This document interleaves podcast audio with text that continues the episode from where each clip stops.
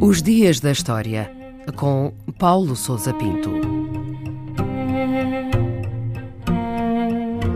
25 de dezembro do ano 336 foi a primeira vez que o dia 25 de dezembro foi celebrado como Dia de Natal, em Roma. É geralmente aceito pelos historiadores que as primeiras notícias da celebração do nascimento de Cristo a 25 de dezembro se referem ao ano de 336. Não significa que tenha sido a primeira vez, mas apenas que é a informação mais antiga que se conhece.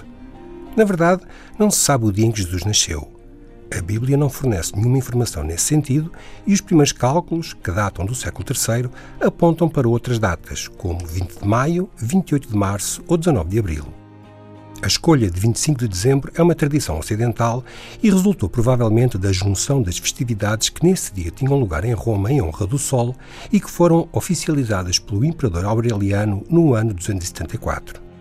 É, aliás, esta a origem do nome Natal, que provém de Dias Natalis Solis Invicti, o dia do nascimento do Sol Invicto, coincidente com o solstício de inverno. Atribui-se ao Papa Júlio I, nos meados do século IV, a fixação deste dia como dedicado ao nascimento de Jesus, consagrando deste modo a superposição entre a tradição pagã e a efeméride cristã. E como é que progrediu a celebração do Natal a partir desses primórdios? O nascimento de Cristo não tinha então a importância que lhe atribuímos hoje. Os primeiros autores cristãos não lhe prestaram atenção e as igrejas orientais preferiam festejar a Epifania, ou seja, a revelação da natureza divina de Jesus, a 6 de janeiro. Ao longo dos primeiros séculos da nossa era, o Natal cristão incorporou outras festas pagãs, à medida que o cristianismo se espalhava pela Europa. A data tornou-se verdadeiramente importante a partir do ano 800, porque foi nesse dia que Carlos Magno foi coroado imperador. A partir daí, 25 de dezembro assumiu definitivamente um relevo especial no calendário da Europa cristã. Na Idade Média, o Natal era celebrado com festas públicas, banquetes e bailes, geralmente promovidas pelos monarcas e figuras poderosas da sociedade. Os excessos a que frequentemente davam origem levaram à sua restrição, nomeadamente por parte das igrejas protestantes.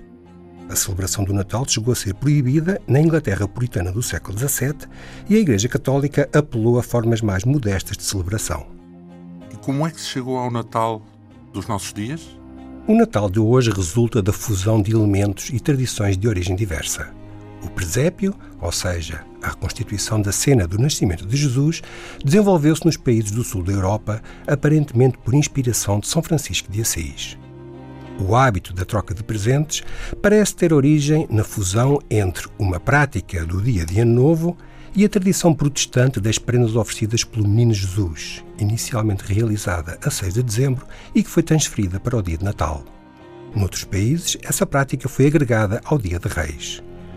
O que se convencionou chamar de espírito natalício, de festa na intimidade familiar e de promoção da generosidade e da boa vontade entre todos, emergiu nos meados do século XIX, sobretudo após o sucesso de Um Conto de Natal, de Charles Dickens.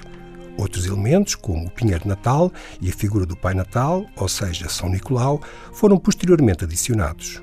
Hoje, o Natal transformou-se numa efeméride mundial onde os elementos cristãos se encontram diluídos, algo que, em termos históricos, não constitui qualquer novidade.